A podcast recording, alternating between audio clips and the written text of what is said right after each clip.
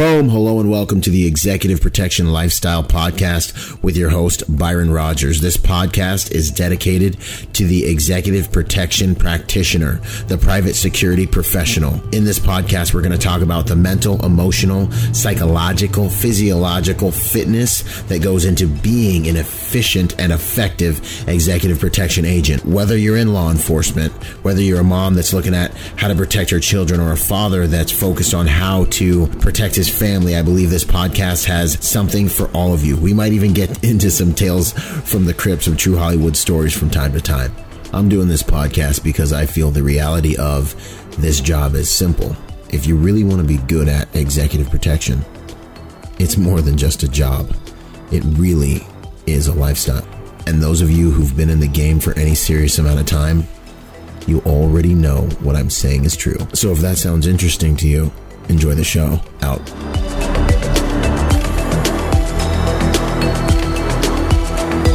Boom. Hey, what's going on? Byron Rogers here with Executive Protection Lifestyle and Bravo Research Group, a private security company out of Southern California. I've got a guest today uh, that I'm excited about, as always, but um, I just know we're going to learn a lot about a lot of things that are going to going to demonstrate a lot of value to everyone on the podcast today. I've got Rafa Conde here with me, and uh, I'm excited to have him. How you doing, Rafa? What's up, Byron, my man? Great show, man. Love what you're doing. Thanks, man. Thank you. And right back at you, you know, like your Man of War podcast is awesome. Uh, I think it's timely. I think the world really needs a lot of the things you guys are talking about on there. So I'm honored to have you, brother.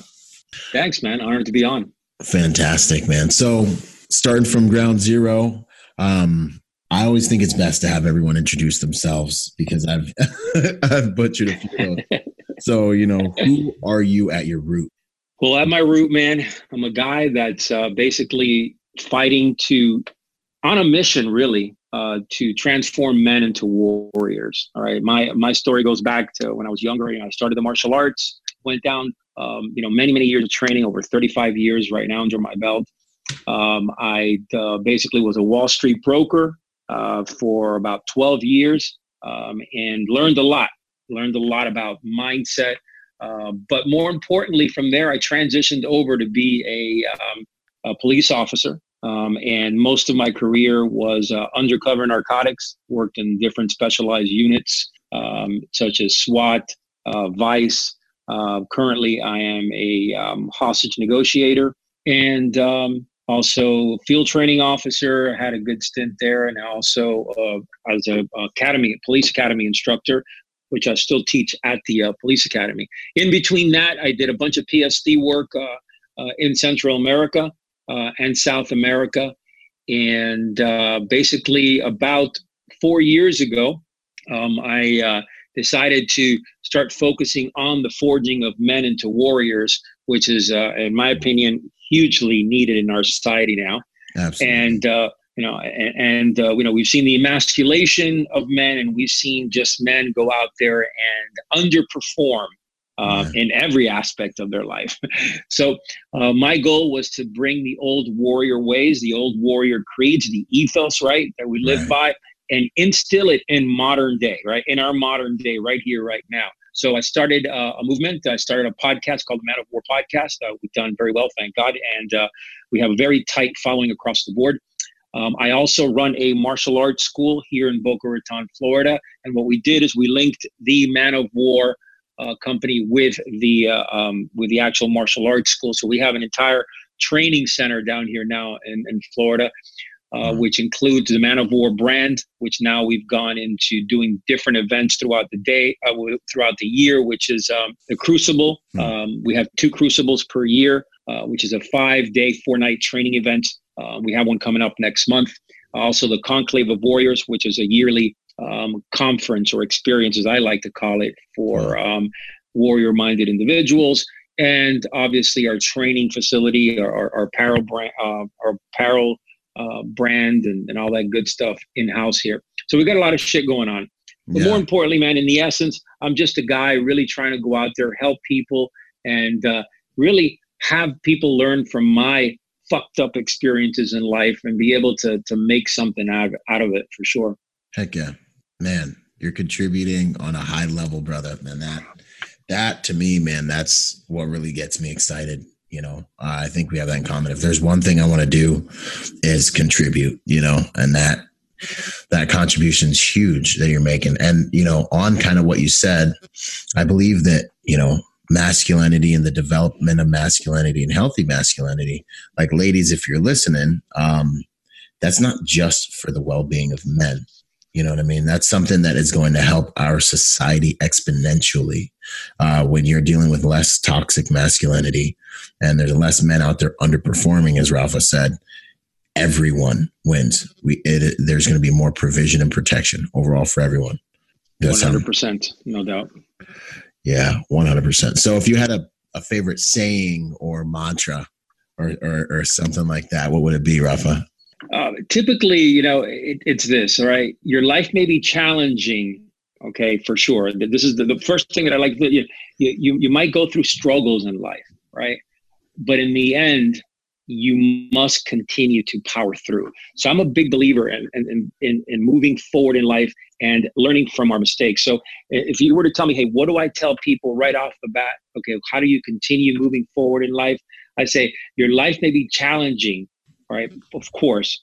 But more importantly, all right, is how you react to those challenges and how you overcome them. So I'm always about overcoming, about perseverance, about tenacity. Um, and it's very simple. You know, in life, we look at it, at least I look at it in a way where it's, you know, every struggle, every daily struggle that we have, um, to me, whether you win it or you lose it, you're learning from it regardless. Yeah. And that's awesome. Making everything serve you in one way or another. You know, the, uh, even the, the, I was saying today on one of the videos, you know, even the things that we, sometimes you win, sometimes you learn, but you can make every single one of those failures serve you if yes. that failure makes you better. Yeah, I agree. You know, hundred percent, man. With that, that's not, you know that is that is spot on right there you know, this is my what I like to say is this your life may be challenging, it's full of dangers, but never retreat. Your last battle may be your greatest victory. Boom.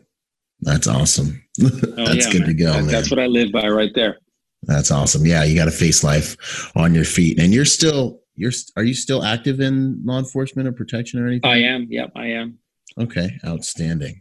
What would you say you like the most about your job in in, in law enforcement and protecting and what you're doing now? well, I love serving. I love serving the community, I mean, and that's a big mm-hmm. thing for me. Going out there and really helping people, but more importantly, and that's just a very generic, okay.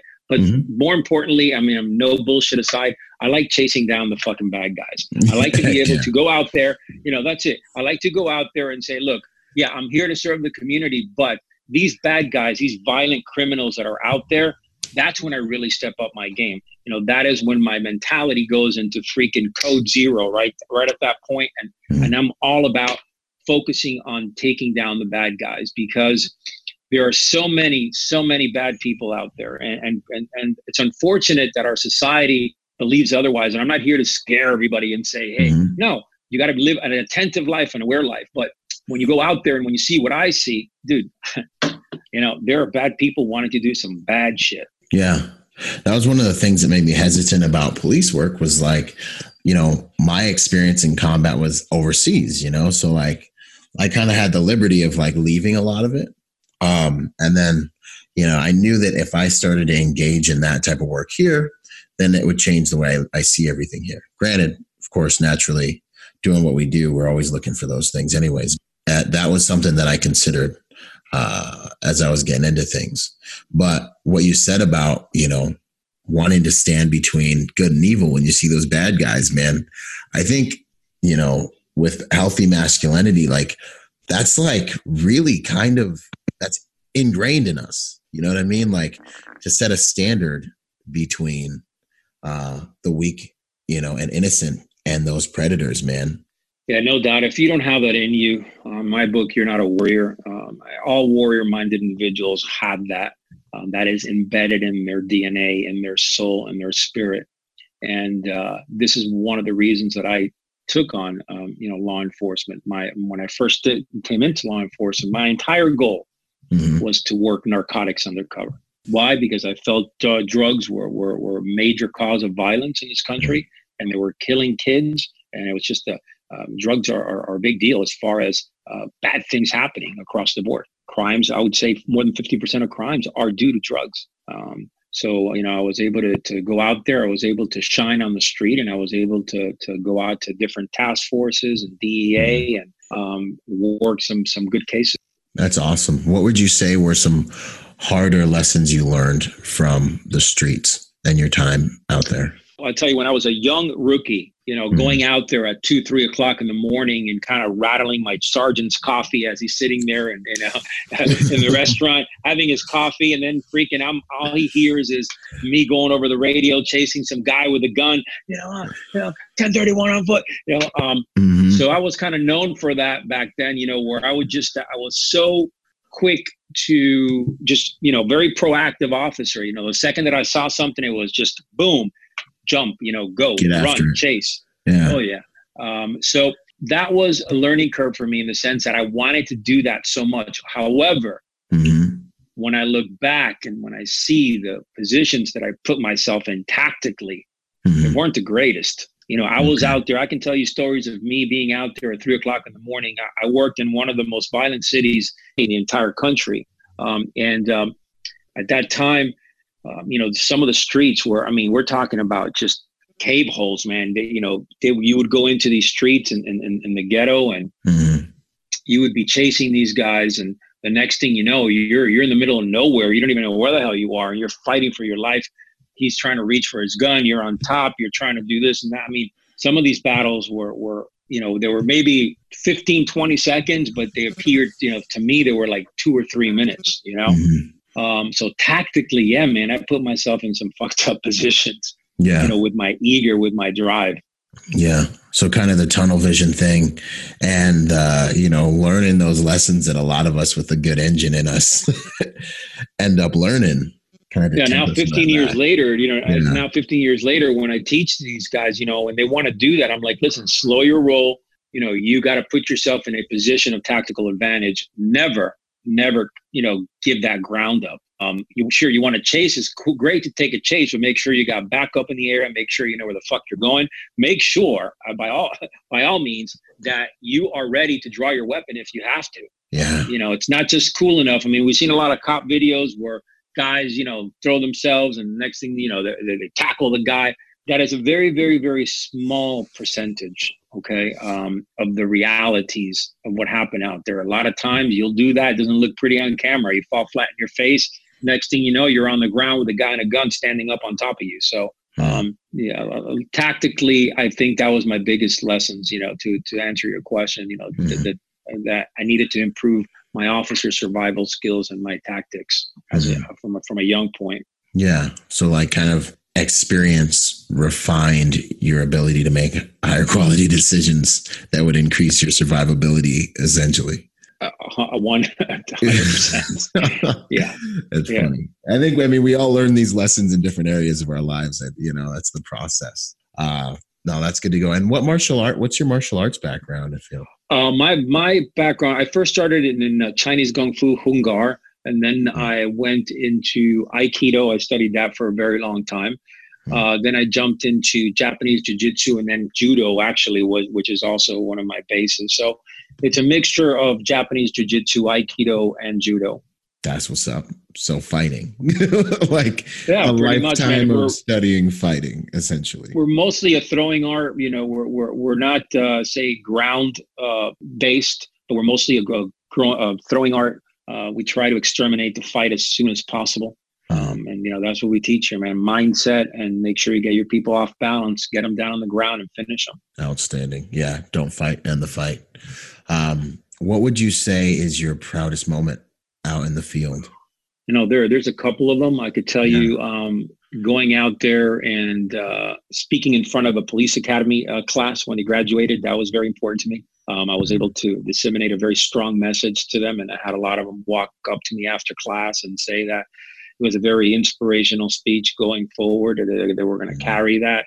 Um, that was one of my proudest moments on the field. Also, you know, making you know different different units, for example, um, getting selected uh, mm-hmm. to be a, a, SWAT officer. You know, after the, the tryouts, that was a, a highlight in my career, no doubt. Yeah. Um, being um, being put in a special assignments like uh, being assigned to the DEA and and uh, but if you're going to ask me really what stood out in my career, I worked a year undercover in the VA hospital, hmm. uh, the Veterans Affairs Hospital Medical wow. Center. Okay. Uh, I did a major case there. Um, it went international across the, you know, from you can see it on YouTube and everything. And that was my case. And uh, um, I worked alongside OIG on that, and that was a very proud moment. A lot of work, man. After we made the roundup of 28 arrests, we, we seized a bunch of different pills and money, and that was that was a for me that was a very proud moment. All the hard work that uh, paid off. Wow. That's awesome. I mean, just knowing that you're contributing and doing that that much good. That's one thing that I've really I don't know, something that's always intrigued me about law enforcement is like, you know, knowing that you're doing good, knowing that you're making a difference. You know what I mean? Um, I would hope that that's something, it seems like something that's more easily achievable, you know, on possibly a wider spectrum. You know, when I'm protecting, I know that I'm keeping the environment safe. I'm keeping a client safe, you know. Um, but in law enforcement, it, it seems like it really is a good platform to do do a lot of good for a lot of people. That's awesome. Yeah, I tell people, you know, even though it's protect and serve from the protect aspect, mm-hmm. um, you know, you you it's you know we do the best we can. I mean, but yeah. the reality is that um, unless you're working a detail and you're working that type of security, you know, we're we're almost responsive by nature. You know, mm-hmm. especially in the in patrol. You know, you're, you're responsive. I mean, by the time you get to a call, mm-hmm. you know, time elapses and you might not be able to protect at that time. Right. At that point, yeah. it's more reactionary, more chasing the bad guy, more uh, um, you know taking care of the crime scene. So mm-hmm. you know, while yes, we patrol and protect the community, um, that protect is not exactly what, what, what you do. For example, you know, you're mm-hmm. you're literally you can become a hard target, soft target. You know, yeah. you you blend into that environment depending on what you're doing. You're literally there to protect your principal here in law enforcement from a patrol's perspective, um, from a street perspective, uh, we're usually responsive. And that mm-hmm. that protection, it, mm-hmm. it's a mm-hmm. word that it, it, sounds great, but it's not real. It's not. It's not. It's not reality. Yeah, you're stumbling on something that I always want to get across to people. You know, personal protection is, I believe, it's a individual responsibility. What would you say about that? I mean, the police are there if you're fortunate, but really they're there after everything happens. That first two, three, four, five minutes, uh, I believe that's the responsibility of the individual. That I think that needs to be taken a little bit more seriously. What do you think? Yeah, I mean, uh, personal protection is key. I mean, that is, um, don't rely on police officers to protect you or your family. It's not. Yeah. That's not going to roll like that. I'm telling you straight up, it's not going to roll. So um, you need to take charge. You need to go out there. You need to inform yourself, and then you got to hone your skill set. It's not just good enough to go out there and watch some videos. You got to go out there, perform, take action, and then start mm-hmm. learning to defend yourself. Whether whether it is taking an armed course, whether it is taking martial arts, self defense courses, whatever, uh, different protection courses out there. Look, the bottom line is that you need to learn how to protect yourself and your family. There's a big difference. Mm-hmm. And this is one of the, uh, when I used to teach going back different levels of protection, um, mm-hmm. there's a big difference between you protecting yourself and then you protecting someone else.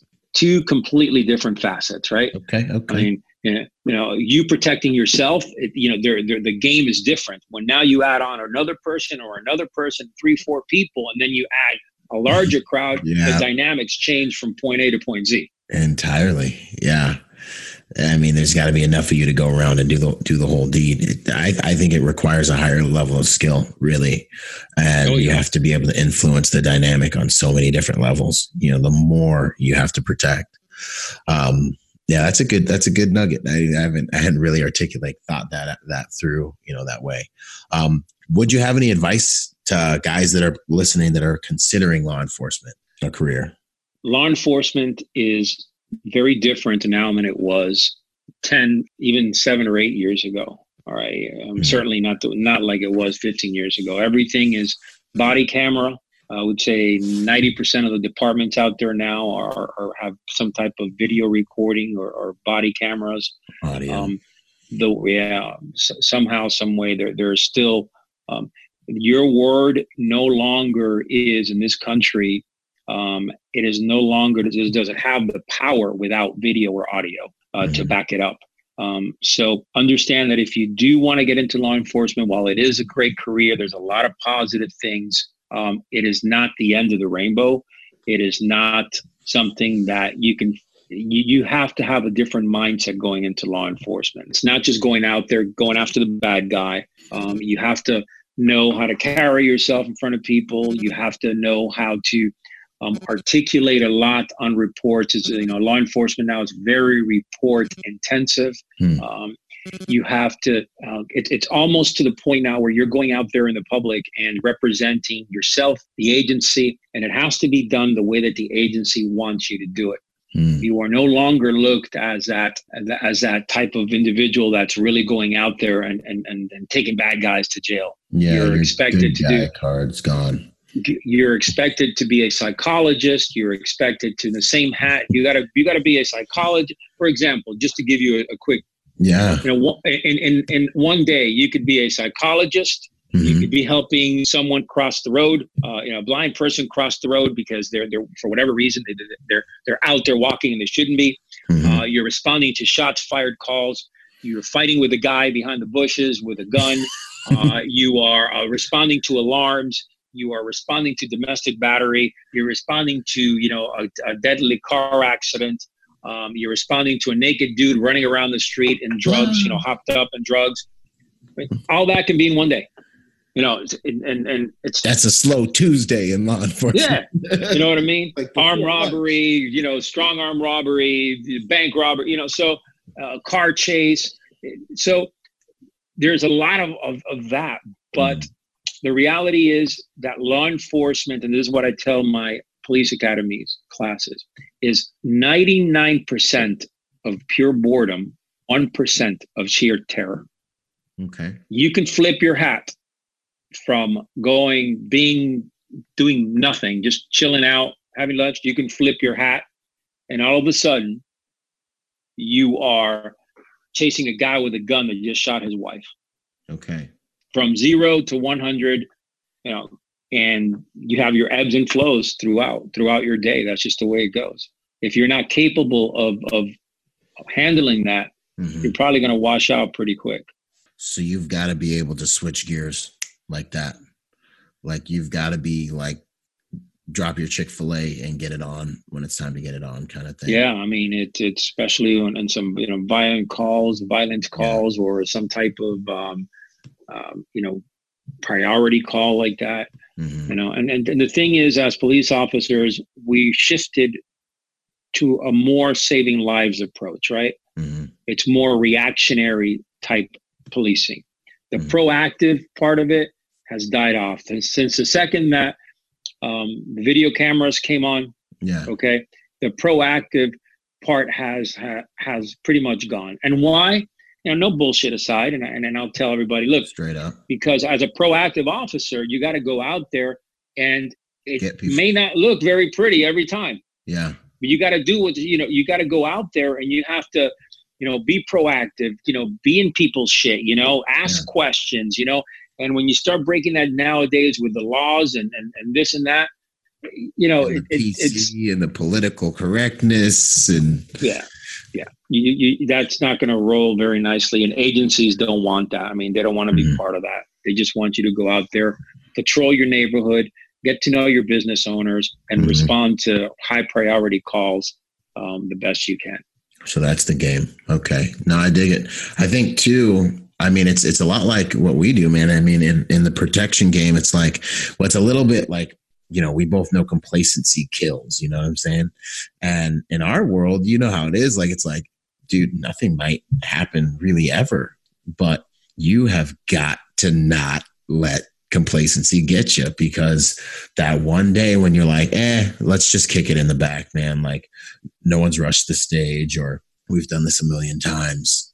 That could be the day, you know? There's a lot to be said for like fighting the attrition of like allowing yourself to just give into that ease, you know? Like I honestly like people talk about PTSD and hypervigilance and blah blah blah. Yo, I'm glad Iraq uh, got me to where I'm like sped up and I'm paying attention all the time because I know something bad things happen. You know what I mean? Like those IEDs that got me and the, the all the stuff that I dealt with. I believe it put me in a headspace where like I'm just not letting my guard down. You know, I'm courteous, yeah, yeah. I'm kind, but you know, I'm with General Mattis yeah. on it. you know, T- totally, and and I agree, man. And look, when you start looking at it uh, from from, from all different angles, you're saying, you know what? It is a, a good. The way that you have to look at it is from a good attacker, a good bad guy yeah. that that will structure things, especially from from from your walk of life. Mm. He's going to do his best to try to get you on that downtime, right? On that what we call that inhalation. All right, mm. uh, it's that pause, that momentary pause when you're inhaling in combat. That is the most. That's the weakest fucking point of combat, right? Mm-hmm. When you're mm-hmm. inhaling, yeah, because you're defenseless right? You're the, you're the strongest when you're when you're breathing out, right? When you're driving, when you're focused. That's when your focus is, mm-hmm. and um, that's you know we talk about that all the time. You know, when I used to teach the EP classes, same thing. You know, hey, look, man, when you have that inhalation, when that bubble becomes soft and you're inhaling, your and your mm-hmm. stomach becomes that little round knot. Okay, that's when you're going to be pierced. That's when they're going to pierce the oh. fucking veil. Yep. A good man, a good guy that knows his shit okay, will attack you when you're at your weakest. Yeah. You know, Murphy's Law also is right around the corner. Murphy got a baseball bat, man. I was, yeah.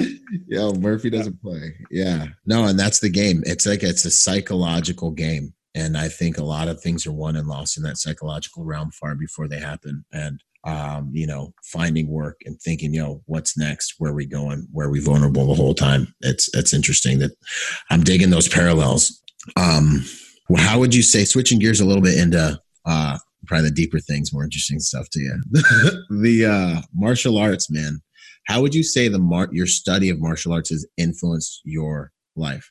From a perspective of spirituality, from a perspective of mindset, from a mm-hmm. perspective of honing the skill set, um, it has been invaluable completely. Okay. I mean, it has been uh, uh the See, the problem here is this in, in, our society nowadays, and it goes pretty much across the board. Mm-hmm. Um, the big schools out there now are just MMA related, right? Everything is MMA this, MMA that, Jiu Jitsu, Brazilian Jiu Jitsu this, whatever. Mm-hmm. Thai, Thai.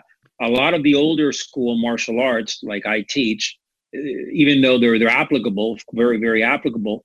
Problem is this: when we train here, we train with one focus only, and that focus is life or death. Hmm. Okay. When you start looking around at 95% of the schools out there, their focus is competing and winning.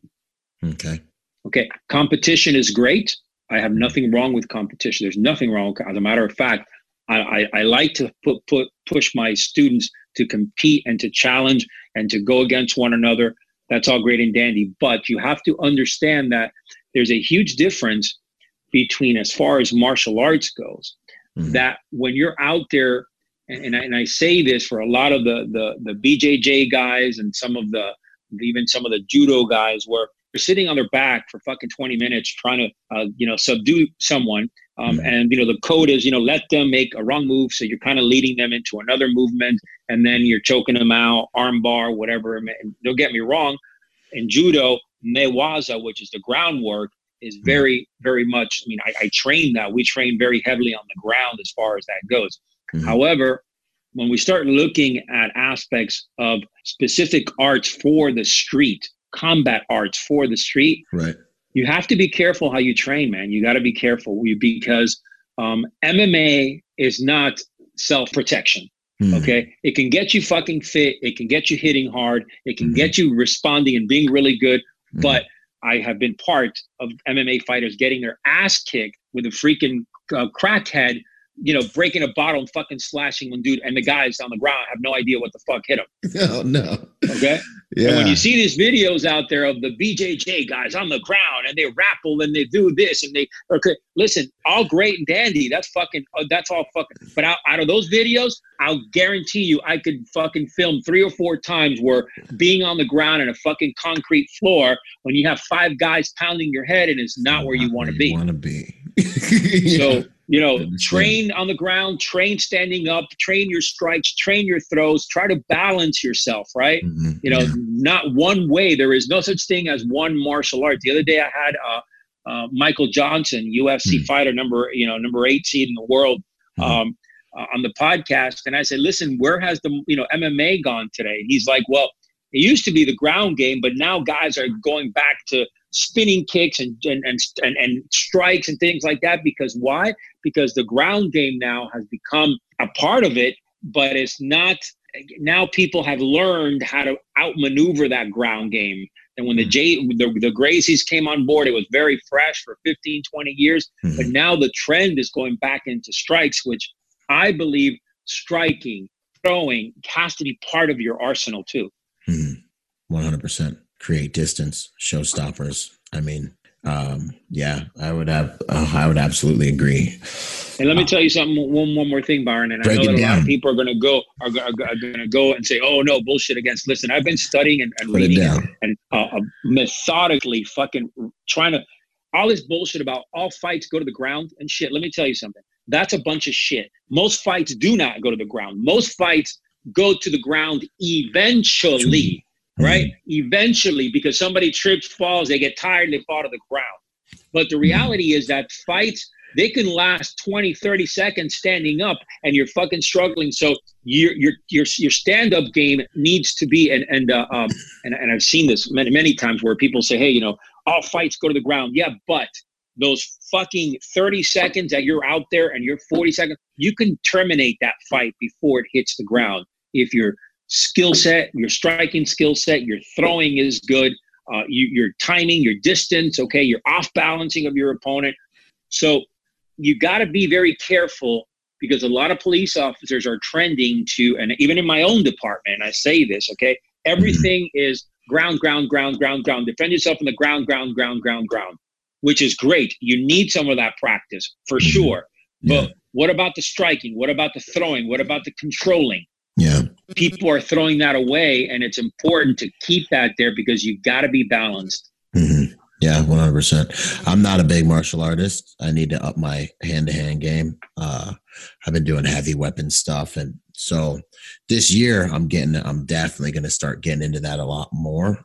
Um, but just from the outside looking in, and based on my experience, I just don't want to be on. I don't want. I you. I feel like when it comes to the ground, you need to know how to do it, how to survive, and how to win if you're there. But I feel like in a hand-to-hand engagement, you don't want to be there if you can avoid it.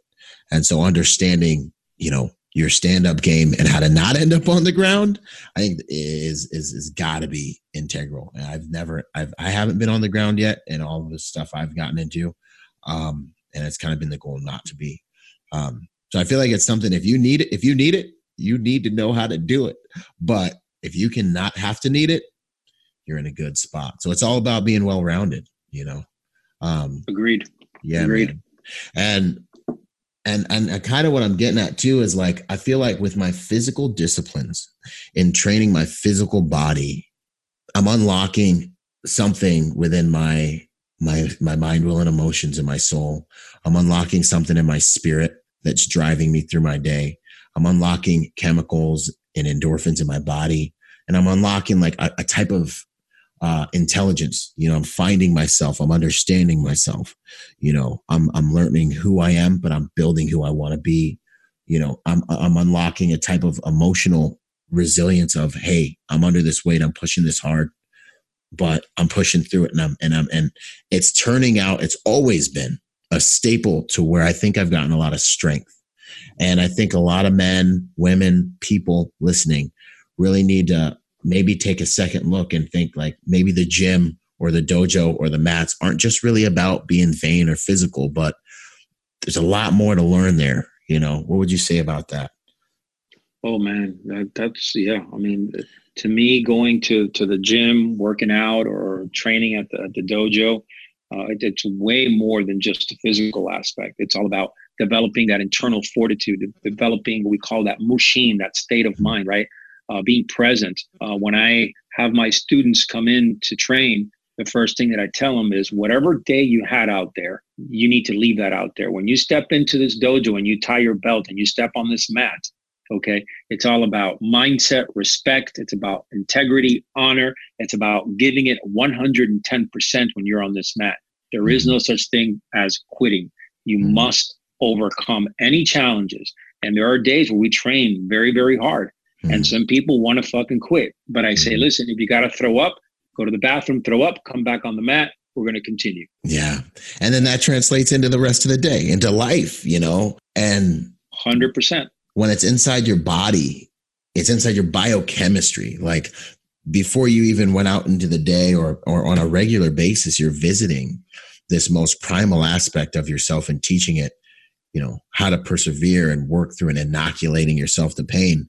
I feel like we're just able to live better lives as a result of those disciplines. 100%. It, it cleans you, Byron. But you know what yeah. it does? It really gives you that cleansing, man. It, mm-hmm. It's kind of, if you clean yourself out, you know, three, four times a week, um, it just it, it's a whole different way. And you know, with that said, I also add, and a lot of people look down on this, but I'm I'm a big believer in meditation. I'm a mm-hmm. big believer about having that state of clarity of mind. As a mm-hmm. matter of fact, um, you know, I believe that you should meditate and, and, and clean your mind at least five minutes a day. Mm-hmm. And you don't have to sit in a lotus position with a Buddha with incense, okay? okay? But you can take a spot anywhere in a corner and just breathe, you know, breathe in and out and just have absolutely zero thoughts, even though it's hard to do at the beginning, but try to just cleanse with that breath control and just it will doing five minutes a day will change your life after a month. Really? I'm telling you, man. I'm telling you. When I studied martial arts, okay, I was in the, on my quest was searching for the warrior's mind. Hmm. This is good stuff. I trained directly Zen Buddhism, right? I, I trained Zen Buddhism directly under the first American um, Buddhist monk, and his name was Philip Kapleau. And there's okay. still many books that he has written. Um, when I walked into that Zendo, that, that area where people sit and meditate, for me, I got to a level where I was very close to being ordained. Um, but hmm. because I am a Christian, that was kind of like interlocking with some of my beliefs. Mm. Um, so I took from that the zazen aspect, right? The technical and the philosophy of sitting, breathing, understanding the concept of what a koan is, which is like riddles uh, that you know that you um, that you have to kind of you know the word is enlightening. Uh, you have to get enlightened. It's kind of deep. It takes a long time to explain, but hmm. for the most part, I have taken that Zen mindset, right, and in, integrated it into everything that I do. You hmm. know, meditation for me, I do 10 or 15 day, uh, 15 hour, uh, excuse me, 10 or 15 minutes per day. Um, I could tell you that I have been to sessions, for example, where you're five days in the middle of nowhere. There's no talking, there's no hmm. communicating. All yeah. there is is meditating two, three hours a day and doing communal duty, duties such as gardening, sweeping, eating together as a as a crew. Um, no talking, just cooking, doing things with absolutely zero talking and meditation. When I walk out of this, what when I walk out of these events, mm-hmm. or the, what you call it retreats would be a better word for them. There is nothing in my life that I've ever experienced more clearly than the experience of walking into the regular world um, after doing one of these sessions. You yeah. can smell the air, you can see the color green on the leaves, you can feel your feet when you walk. You can feel your heartbeat. You can you can see a dog from a mile away. You can see just birds. Everything is so fucking clear. Hmm. so clear. And if we can just attain even a portion of that clarity of mind in our daily life dude you're going to be performing at an optimal level day in and day out. Man. You know, my man Elijah Shaw was talking about this, and he's at the top of our executive protection game too. Mm-hmm. Uh, when you said you take that Zen mindset and put it into everything, what is the Zen mindset? Are you able to break that down a little bit? The Zen mindset basically is to, it's clarity of vision, right? Okay. Meaning that it's almost like understanding that um, you are the center of that hurricane, right? You are the eye of that hurricane. Everything that's around you is doing this, right? Spinning in fucking circle, but you are yeah. that center. You are fucking a rock. You don't move, you don't get caught up on the whirlwinds, right? You are a rock. When things are moving so fast around you, you are, you can, uh, you know, uh, you can move into firearms. For, for example, when I'm teaching firearms, I have people move left and right, corners, dips, angles, but you are still moving forward and you are understanding who you are, what you're doing there, and you have that clarity of vision, seeing, okay, this is me. All that other shit around me is happening, and I am aware of it, being mm. completely aware of it. But if you are aware of yourself in mm. relationship to what's happening out there, yeah. dude, you you're dominating who you are right there. You're dominating oh. the circumstances. You're mm. taking that fight to the opponent every single time.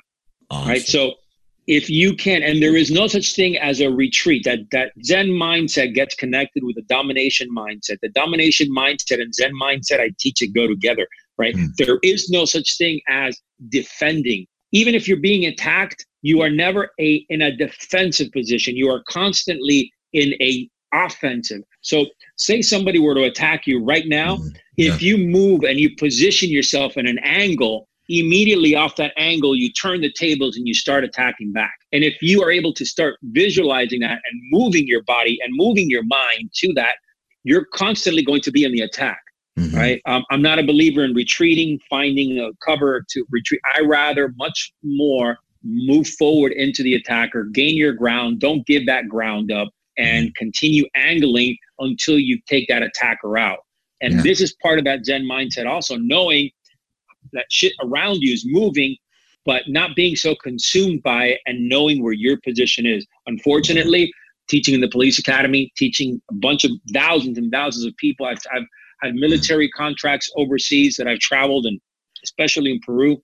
The second that shit starts going around and you start seeing people move left, move right, and, and you lose sight of where you're at. You lose sight of mm-hmm. what you're doing. You lose sight of your weapon or you lose sight of your center you get involved in all that.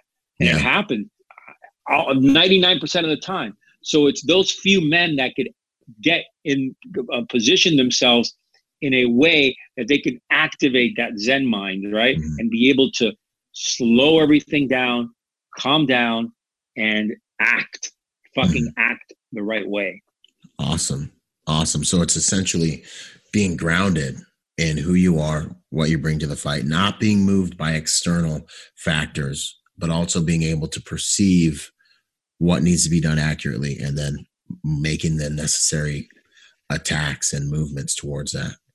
Right. And in the EP world, basically, mm-hmm. you think of this, you're guarding a principal, you're in a position, right? You know, a lot of hot, you know, especially if you're if you're if you're out there and you're a hard target and you're in position, like looking ahead and anticipating, right? Mm-hmm. Anticipating what can go wrong. Even though you've gone out there and you, you know, you went out there the day before, you did an advance two days before, you mm-hmm. talked to everybody, you cleaned house, you you spoke to everyone, and everything is good. You got your, you know, your your alpha route, you have your your Bravo route, you have mm-hmm. your third, you know, your, your your Charlie route. Where the reality is that if you can anticipate a movement and if you can anticipate something that's going to happen Hmm. let me tell you how that happens. You that Zen mind, you are so clear of everything around you that you don't miss a beat. You know if that leaf is blowing to the left, it hasn't been blowing to the left all day long or all week long when you did your advances here, there's something wrong there. Wow. All right. It's it, it's those minute details that really make what I believe a fucking solid ass protection agent. Yeah.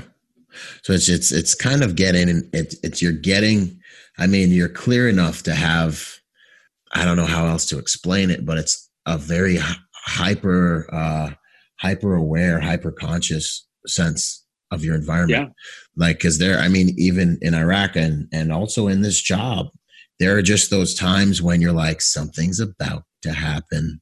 Um, and being able to be in that state where, you know, by the grace of God and the way things worked out, I was able to be like, yo, something's not right, something's about to happen, and get in the right spot. But like that mindset, that that Zen mindset, is being able to stay in that state uh, and bring it to everything you're doing. So now. I, I, will say this. I, I, I, will say this also about that Zen mindset is um, it, it doesn't just come overnight. You got to be seasoned. Um, you have it. to have had experiences.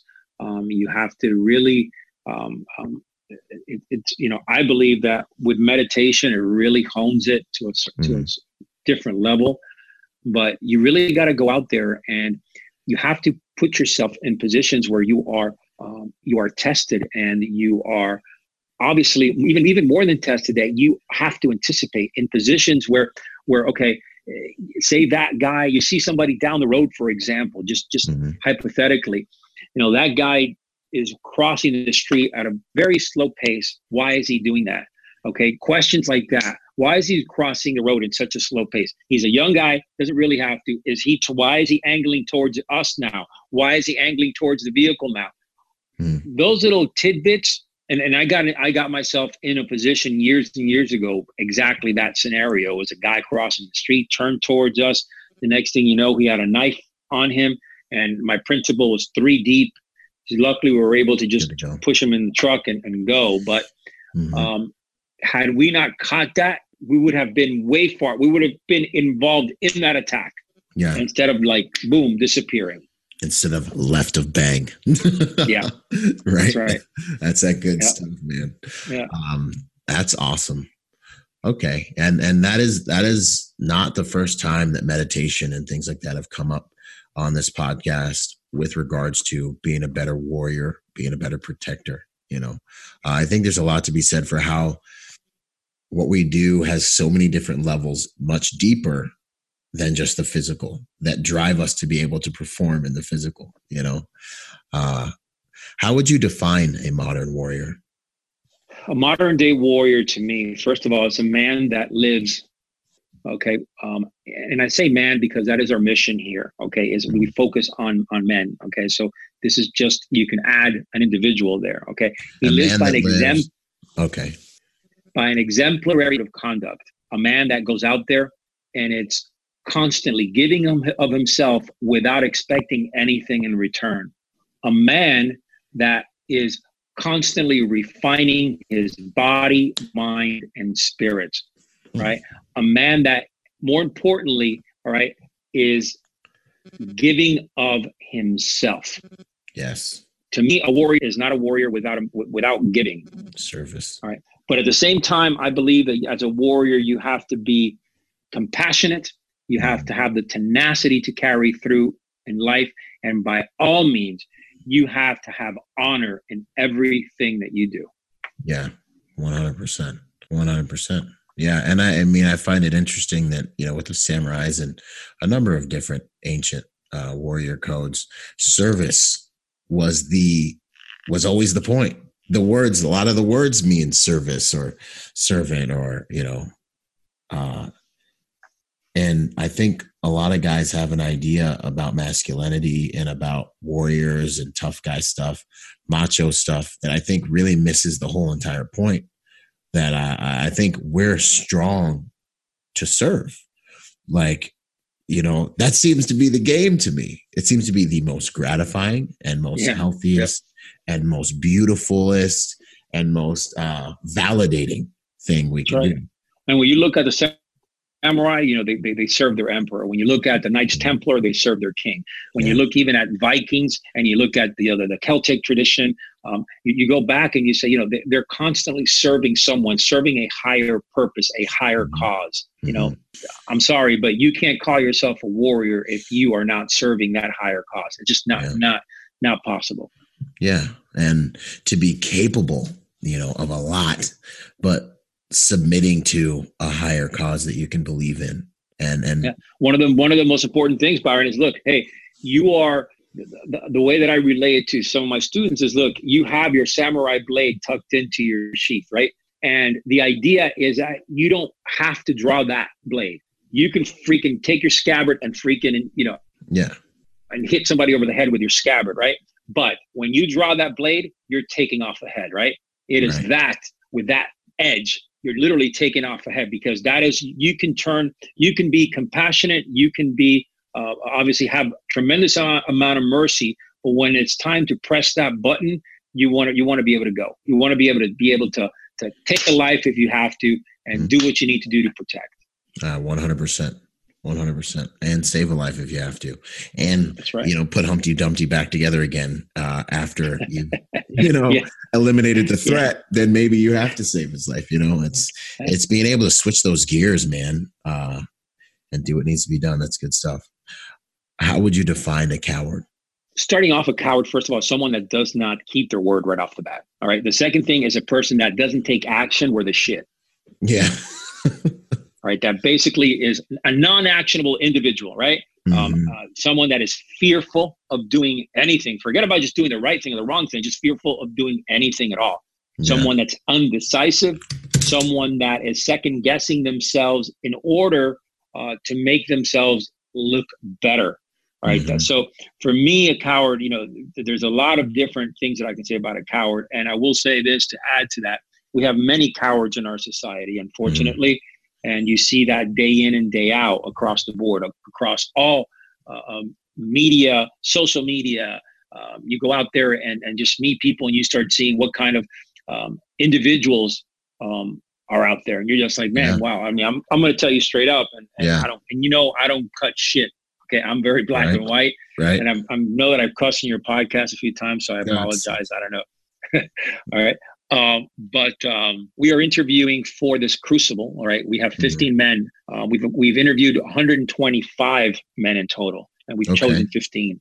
Yeah. And I could tell you um, comfortably that 25% to 30% of the people that have come through the interview are cowards in my book. Man, that's hard. That's tough. Yeah. Okay. Um, you know, so um, when you look at that and, and and and they know who they are, and if they ever listen to this podcast, they know who they mm-hmm. are. And you could change that though. You could change yeah. that. You could stop being a fucking coward and step up, right? Do the right thing, be honorable, right? Have that courage embedded in you and make a decision and take action. Yeah, absolutely. Right? Um, so I, have seen it, and now more than anything, I've experienced it over this whole interview process. That's pretty interesting. Yeah, I, I feel like with the coward thing is, you know, it's a lack of honor. Someone who doesn't have honor in their code, but you know what I think is most scary? I think a lot of people nowadays are seduced into being cowards without realizing it, uh, because society the values of our society are, are kind of cowardly you know i feel like personally you know, in this life for me at least. Now I'm kind of a, a an interesting breed in that uh, I'm hungry, you know, but I feel like it's either victory or capture in this thing. And I feel like, you know, I'm with that that quote, you know, cowards taste death many times, the valiant uh, taste death but once, you know, that little Shakespeare Julius Caesar deal. But I I feel like a lot of people are not unlocking their potential because they've been seduced into believing that not trying to be the best they can be at least once in life is acceptable. And I think that everyone's path is different, but that for whatever reason, I, I think that that there's something to be said about maybe you're not realizing that by not going after your best, you know, it's a fear driven lifestyle, which is by definition somewhat cowardly. That's a good, good way to put it. Good way. It's a hard teaching. it, it, it is, you know, and like, like, I think, you know, I agree with you in the sense that our, our society opens the door for, for cowardice, uh, mm-hmm. you know, and I think that it needs to be closed. I think there, there, there needs to be accountability mm. uh, for that, you know, and if there's no accountability for being a coward, then reality, what else, you know, what else is there no accountability for? Yeah. And the thing is, look, in reality, think about that for a second. I mean, everything moves at 100 miles an hour. You can be a coward here, and then the next thing, you know, and people will forget. You'll be a coward there. People will forget. But you know who's always going to remember you? Yeah. You'll always remember what a coward you were. Mm-hmm. And that's tormentuous. That is that is that that's the stuff. Because the things that you gain for yourself in the gym, in life, no one can take away from you. You can have right. haters. You can have all this stuff mm-hmm. people talk about. Like haters are so irrelevant if you're working on yourself. Like, like you don't even have time to even get upset because they weren't there when you earned who you were. And so their opinions are irrelevant. you know what I mean? But yeah. um the things that'll like the things that'll taunt you and, and haunt you are the things the times when you know you back down and you failed. Uh Yep. And and you can't let that become a cycle. And the good thing, like you said, you know, being a coward isn't like a life sentence. You know what I mean? Like I have times in my life where I backed down and I failed, and those moments drive me now. You know, I, I'm not going to let that happen. Fortunately, it happened when I was little. and now it's like, You know, right. I, there's a little fat kid version of me in my head chasing me. Right, right. you know what I mean? there's a little like like broke, like bad decisions making, yeah. having to apologize to people for things I did version of me. Yeah. Uh un you know, and I, I, keep a little of that shame with me. You know what I mean? Because I'm trying to be a realist and and and and and not do those things. Listen, as long as you're trying to better, as long as you're trying to better yourself. Yeah. You know, uh, day in and day out, and yeah, you know that you can be today better than you were yesterday. And if you weren't, fuck, then tomorrow you're going to be better. You know, you just mm-hmm. got to have a positive mental attitude. Mental yeah. toughness goes a long way. But you know, overall, you just got to be a person that does not let the present moment dictate who they're going to be tomorrow. Yeah, that's the truth. And you can look in the accountability mirror, say, This is who I am. You know, I don't got my six pack yet, or whatever your goal is. Accept it and work from that point to the next point. And I think that's warrior stuff, you know. Just because you failed Absolutely. is not you're you're not your result, you're not uh the sum total of your mistakes. You're who you're choosing to be and working towards as a human yep. being, you know? Absolutely. Um, how would you suggest men or anyone who wants to be in, you know, be a modern day warrior? Where would you say that the, the battle starts? You know, if they're like, you know what, I need to up my game, what kinds of things can help them start to get on that path? First of all, discipline. Mm-hmm. All right, you, you, discipline. I mean, you there you don't have to look anywhere else but discipline. You got to start implement, uh, implementing discipline into your life, a little bit at a time. Wake up earlier set your alarm clock 30 minutes earlier. Go out there instead of waiting till you get home and then when you're dragging ass to work out, work out early in the morning. Make it a point. Go out there, get get information, get involved, surround yourself with other people that are at a higher level than you, not people that are at a lower level than you. You want to surround yourself with people at a higher level, right? Mm-hmm. You want to ha- you want to have people around you that will hold you accountable for fucking up, but yet people around you that will boost you up when you need to be boosted, right? Yeah. Um, you want to be able to win these small little daily battles. That is how you start developing your warrior mindset. Okay. Mm-hmm. It's overcoming these daily battles. It's winning little things at a time. If you lose two battles, try to win three. Be, be victorious in 3 mm-hmm. Okay. Figure things out. You know, the world is as an oyster. There's so much information out there. Yeah. You can go out there and grab tremendous. However, I urge you, if you are in that warrior development, this is exactly what we we are in a very tight niche here. We talk about warrior development. Get the right information. Get good information. Mm-hmm.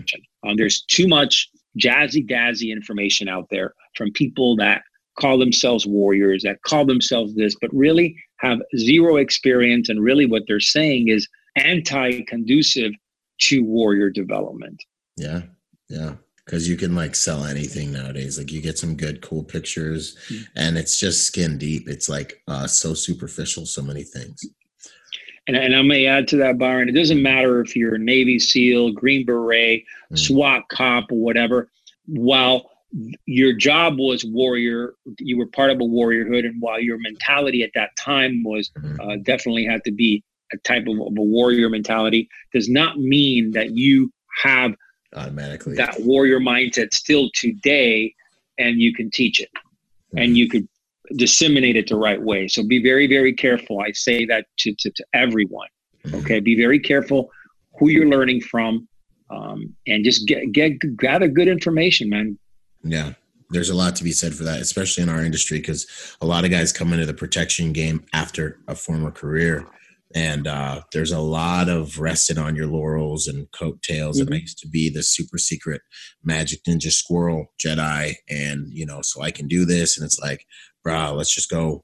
You know, let's go to hit up a shooting competition. Let's go hit up the mats. Let's just do like a PFT. You know what I mean? Like, mm-hmm. um, can you still do it? I, I mm-hmm. respect mm-hmm. where you come from, but I also respect the reality that me and you might face today if you know we have to cash that blank check that we that we write every time we lace these shoes up no doubt you know i also go i also live by another motto it's called what have you done for me lately uh-oh okay? which yeah. means you know what i mean great that 20 years ago you were some kick-ass special forces soldier okay yeah. but what have you done today are you ready for action today do you carry that mindset today right? Because mm-hmm. you know, going back to your laurels, and, and then I see this all the time, everywhere. Okay, and I got a tremendous issue with that. It's the lack of self betterment, the lack of self progression, because people are still sitting back on what they did 15, 20, 25 years ago. Yeah. Dude, it's time to move and progress. Mm-hmm. Yeah.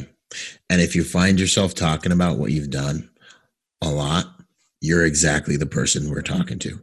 Yes, and I agree. There's no shame in recognizing it. You just got to do something about it. If you're I telling, because you know what, Every, no one cares really. Like they care, they're honored they respect it, but like they're tired of yep. hearing about it, and they want you yep. to be better now as well. Damn, your wife's, tired, your wife's tired of hearing about it. Your yep. kids are probably tired of hearing about it. Yeah, yeah. I get it but we got to get. So you see some guys. I mean, really, you see some guys that have come out of the special forces, right? Yeah. And for the most part, or, or you know, SEALs or or, or SWAT cops or well, you know, whatever they, you know, FBI agents, and, and it's like some guys have turned entrepreneurs. Are doing the right thing. They're they're, they're doing something really really powerful, really good, while others are still going back into you know whatever they did 20 years the ago and just just constantly just rehashing that and rehashing that. Mm-hmm. Dude, and then they wonder why they're not successful while the other guys are fucking kicking ass. Yeah. And then they're at the VA hospital complaining. And the game now is yep. you've got to leverage the trash that that warrior time in your life gave you. Now you have to translate those skills and you have to continue living that warrior ethos or you're dead in the water. And it is a slow, painful, dishonorable, ugly death when you look in that mirror and what I call the atrophy of identity. I talk about this in my book, Finding Meaning After the Military. The atrophy of identity starts to happen, and you're looking in the mirror and you're like, I don't even know if people can believe the stories I'm telling them because I've turned into a person that's so far removed from who I was that like you know and this is when you don't have a purpose and people don't find value in things they don't know a purpose for. And then what do you do with something that doesn't have a purpose? You throw it away because it doesn't have value. And now we have a lot of suicide and things like that in this community in a veteran community yeah. because people haven't found a way to find their new fight. It's dangerous man. Mm-hmm. it's got to be done. Agreed. Yeah man. What would you say? So on your podcast uh man of war right um, right. What would you say? Because you interview a lot of warriors, uh, modern day warriors, successful guys, guys that have been special, special forces. You interview the the Jedi squirrels that we're talking, the, the really high end guys. Yeah. What yeah. trends do you see in these guys that are killing the game? What stands out the most is their mentality. You know, okay. is their never quit mentality. It's if I were to break it down as as simple as saying, you know what, doesn't matter how many times I fuck up. It's how many times I get past that and continue doing what I need to be doing. Right. Mm-hmm. Um, so it, it, that is the main thing. Now, when you start breaking it down to different elements that they incorporate into their life and that, and that I've learned from and, and that I've applied to my own lives, uh, mm-hmm. to my own life. Well, I'll tell you, you know, we talk about understanding the concept of taking action. Like, don't get caught flat footed, constantly mm-hmm. be moving, right? It's a lot easier to transition and make a quick cut while you're moving, right? Mm-hmm. Rather yeah. than just being flat footed. So, in other words, progress, move. Even though at times you might fall, okay, as long as you're moving, you can roll out of that and keep on going. Yeah. All right. Um, so I'm I'm big. Yeah, I'm big into constant movement. All right. One of the words that I live by and that I teach is called kaizen. Right. Mm-hmm. Old Japanese word kaizen you know i'm, I'm writing a book about that. It's about it's constant improvement right? Hmm. that's basically what it toyota brought that to their main staple back in the 70s and 80s and that was like their core right? Yeah. kaizen. Everything was just small daily progression betterment of yourself Love but it. more importantly was hacking away those unessentials right? Hacking away the shit that didn't work for you that wasn't any good. All that luggage that you're carrying throw that shit away man right? So what I've learned from these guys is that efficiency, efficiency, Kaizen aspect of right. You move forward, you're lightweight, you can cut corners in motion, you know, be efficient, transparent in your movement. And and mm-hmm. to me, that has I have implemented it into my life. That has made huge, uh, huge impact in, into where I am today, no doubt. Awesome. So Kaizen, proficiency, efficiency, getting rid of the excess, um, and getting after it consistently. Rome wasn't built in a day, but they were laying bricks every day, you know, type of thing. Damn right. You got that right. I love that, man. Hell My yeah. buddy dropped that on, yeah. on on the IG. I was like, that's coming with me. Good stuff, man. So, and then also the other thing I wanted to, you know, I mean, because you've interviewed how many episodes was it? over a hundred some odd? Um, right now we are well. We I got 130, 135 recordings. I put out 124, something like that. Yeah. Awesome. What would you say the trends are in um, masculine values and traits that you're seeing in the guys that you're talking with? Man, from every every every single guy that I've spoken to, I mean, it, Mhm. it, it's the everyone understands that society and the media, for whatever reason, you know, they want the masculine icon type of individual to be just shredded away. They don't want Yeah. that. Mhm. Um, they, they, they want, you know, we talk about toxic masculinity. yeah. We've had many guys, and you know, that word toxic masculinity to me is uh, so uh, trendy to Mhm. use. It, it's, it's a trendy. I, I'm not.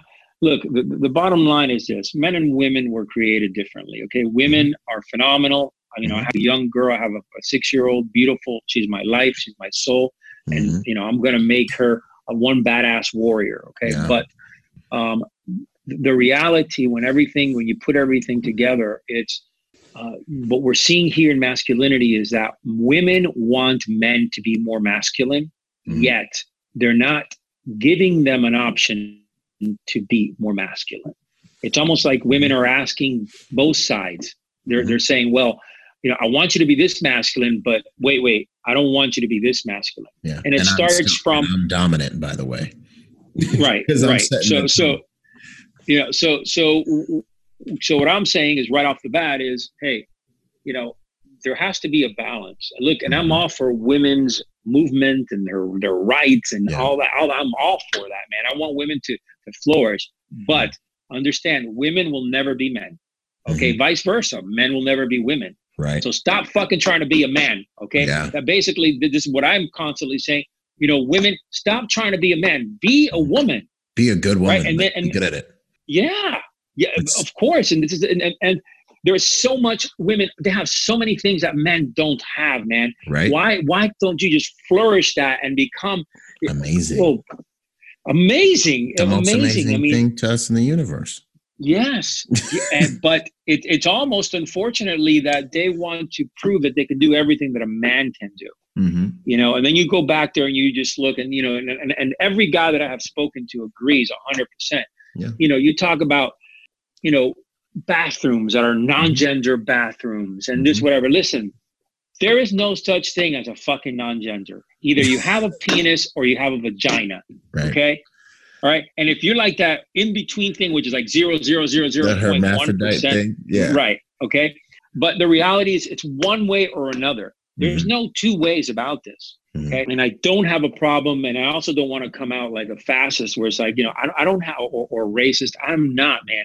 Look, I have friends that are, that are gay, that are, and both men and women that are great people. I have no issues with that. And, and even they understand the concept that, that I'm laying down the foundation where the masculinity nowadays, as far as men goes, let men be men for God's sake Mhm. let men go back to that warrior ethos to to to that driving force that Mhm. that basically they were bred on since the first day of this fucking world man that keeps this society safe. you know, you know, like, you know when- you tell me when you tell me hey look you know a, a- girl could go and fight in the front lines or whatever listen i don't have an issue with that shit you know okay in the sense that but don't change what it takes to get there. to, to get there okay don't do that Don't do that. Okay. Don't do that. You're not going to have a faster woman than a man. It's not going to happen. You're not going to have a stronger woman than a man. It's not mm. going to happen. And no the- matter how many, you know, it's not going to happen. Until they're in the F, the NBA, the NFL, and they're they're in our Right. league in sports because sports is money driven. You know, you, you, like like Yeah. they don't care about your feelings. They'll send us off to die with a less strong team, but in sports they won't do it. you know what I mean? So, um, I man, I this is this is a, a hot button for me. I I agree with you one hundred percent, and I think that day implies night, light implies dark life implies you know everything it has an equal polar opposite that it needs in order for it to be great and be what it was designed to be. You know, I think that uh, and and and I agree with you. Look, I think that one of the the biggest aspects that we have in our society right now mm-hmm. is the fact that, and this is something that that I'm, I'm telling you straight up, and what I see this from being a police officer and mm-hmm. being someone that that is out there meeting people is the lack of guidance from people that are in a upper level and, and a higher echelon of life. For example, yeah. rock stars, um, um, you know, people that represent, I guess, for, for lack of a better word, the goodness of this world.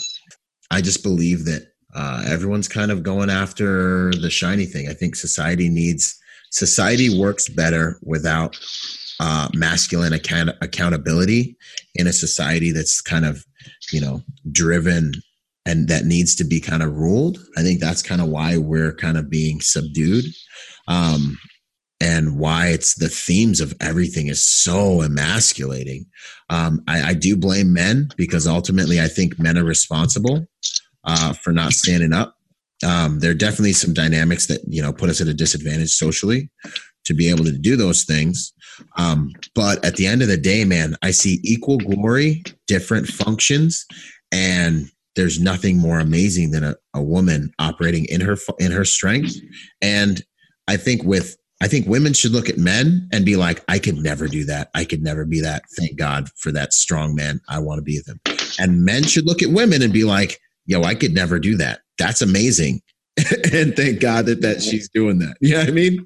Um, I agree. I agree hundred percent. I couldn't agree more. I mean, it's, uh, it's a matter of being able to, um, to, to, to be honest with yourself, you know, and mm-hmm. it's not, look, masculinity is, is, is definitely a hot topic now. Oh yeah. A lot of people, a lot of people, you know, they, they frown on it and they make it look like, you know, men are just being male chauvinists and mm-hmm. all that shit.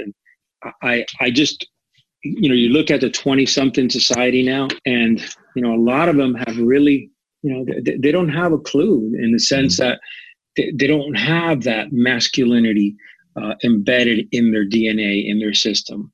And, uh, you know, we can go back and forth here with a lot of the estrogens and the foods that we eat and things like yeah. that. Um, and it's, it, it's, it's sad, man. It's really sad for me to, to yeah. see that. And my goal is to be, uh, Byron, is to get that out in the world right now and say, listen, men need to start living by this warriors ethos. Yeah. They need to start, you know, moving forward in their life. Yeah. Um, and, you know, I'm a big believer that if we do that, we're going to be in a better place as a society. 100%. And that requires accountability and that requires going, running towards hardship, being refined, uh, loving, and inoculating yourself through pain and discipline and all these higher values that are are not comfort driven and I believe aren't feminine. They're organically masculine. And uh, I think we'd all be better off with a little bit of that stuff in our lives, man. So yeah, man. Uh, one last question, Rafa. Sure. Um, daily habits that you would like to, uh, that you believe make you a better person, better at what you do, that you'd like to implement, like let people know about. So for me, is you know waking up, being grateful for basically you're you know to god say thank you god for giving me the opportunity to put my two feet on ground. And then i look at my family. I'm grateful for for them. Uh, then what i do is i take time myself in the mornings you know whether i do meditation maybe i'll run to the gym hone my skill set. I'll improve myself every single day. I push myself yeah. whether it be in the gym whether it be in um, um, some meditation from a meditation angle. My teaching i try to always uh, better myself as an instructor. I try to better myself as a father, as a husband. I try to improve myself in all aspects. But if I were to mm-hmm. give you one tip for your audience to get better across mm-hmm. the board, would be to look yourself in the mirror a couple of times a week and what I call re-evaluate yourself every mm. single couple of days. You know, two or three times. Man, and then and exactly. You look in that mirror and you say, yeah, and you say, "Who am I? What have I done? Why am I here?" Okay, and you know, just fucking question that, question that, yeah. and then answer that for yourself. I know that I do that, and I'll tell you what, dude, like it works, like it works, you mm-hmm. know. And then I try to do my, I try to go do two to three cold showers a week, 5 mm-hmm. minute for time frames. That's a life changer. yeah, Ralph, I was. you just take five minutes. Showers, bro. Cold, yeah. Yeah, five, five minutes cold showers, man. I tell you right now, you go in there and you know you you fight your fight. You literally you have to fight it, and uh, but it increases your mindset and that drive, man. Try it, and that's what I tell a lot of my coaching uh, clients. That's what I have them do. I have them do you know a few of those cold showers every week, and then we'll see how how how quick they can start building that mindset. You know what? You and Ian Strombeck said the same thing, man. Strombeck, uh, he said the same yeah. thing, and my dad yeah. has been trying to get me to do this since I was a little boy. You try it, man. Try it. It's yeah. got to be some magic. I might have to try it. He and he would bust in try and be like, "Why is this water so hot, son? You need to take a cold shower. Men take cold showers." This tightens up your skin, gives you a fighting yeah. spirit. He would, you know, my dad, yeah. he'd be yelling at me, and I'd be like, ah. That's funny. That's great. Watch me suffer. God bless him. I love awesome. him. But, awesome. Um, that's awesome, man. That's good stuff, man. It's been fantastic sharing this time, spending this time with you, brother. And the things that we've been able to talk about, I think, are much needed and they're very important. And they're just going to all around make everyone better protectors and better warriors. Uh, where can, awesome. where can folks find you, man? Um, basically, a live. That's our main uh, podcast page, and that's our main uh, company page. We also are doing the uh, Crucible uh, April 10th through the 14th. We have a couple applications still open. You can go to WarDev, that's W A R D E V, academy.com forward slash Crucible. And of course, on uh, Instagram, I'm pretty heavy there. I'm growing my following there. It's uh, at Man of War with two R's. Outstanding, Rafa. Hey, thanks once again for having us, having you, uh, for coming on. I'm sorry, and it's uh, and uh, all right. Thank then, you, man. We'll talk soon. God bless, bro. God bless.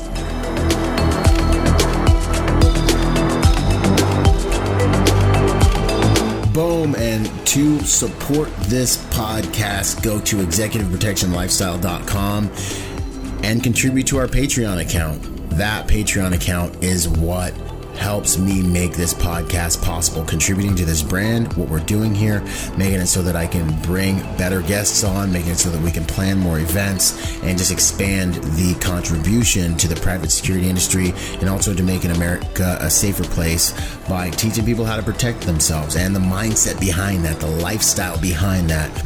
You guys are already killing it. $1 a month five dollars a month, ten bucks a month, twenty bucks a month, whatever you can do that you know you would probably just lose in the mattress anyway or spend on McDonald's.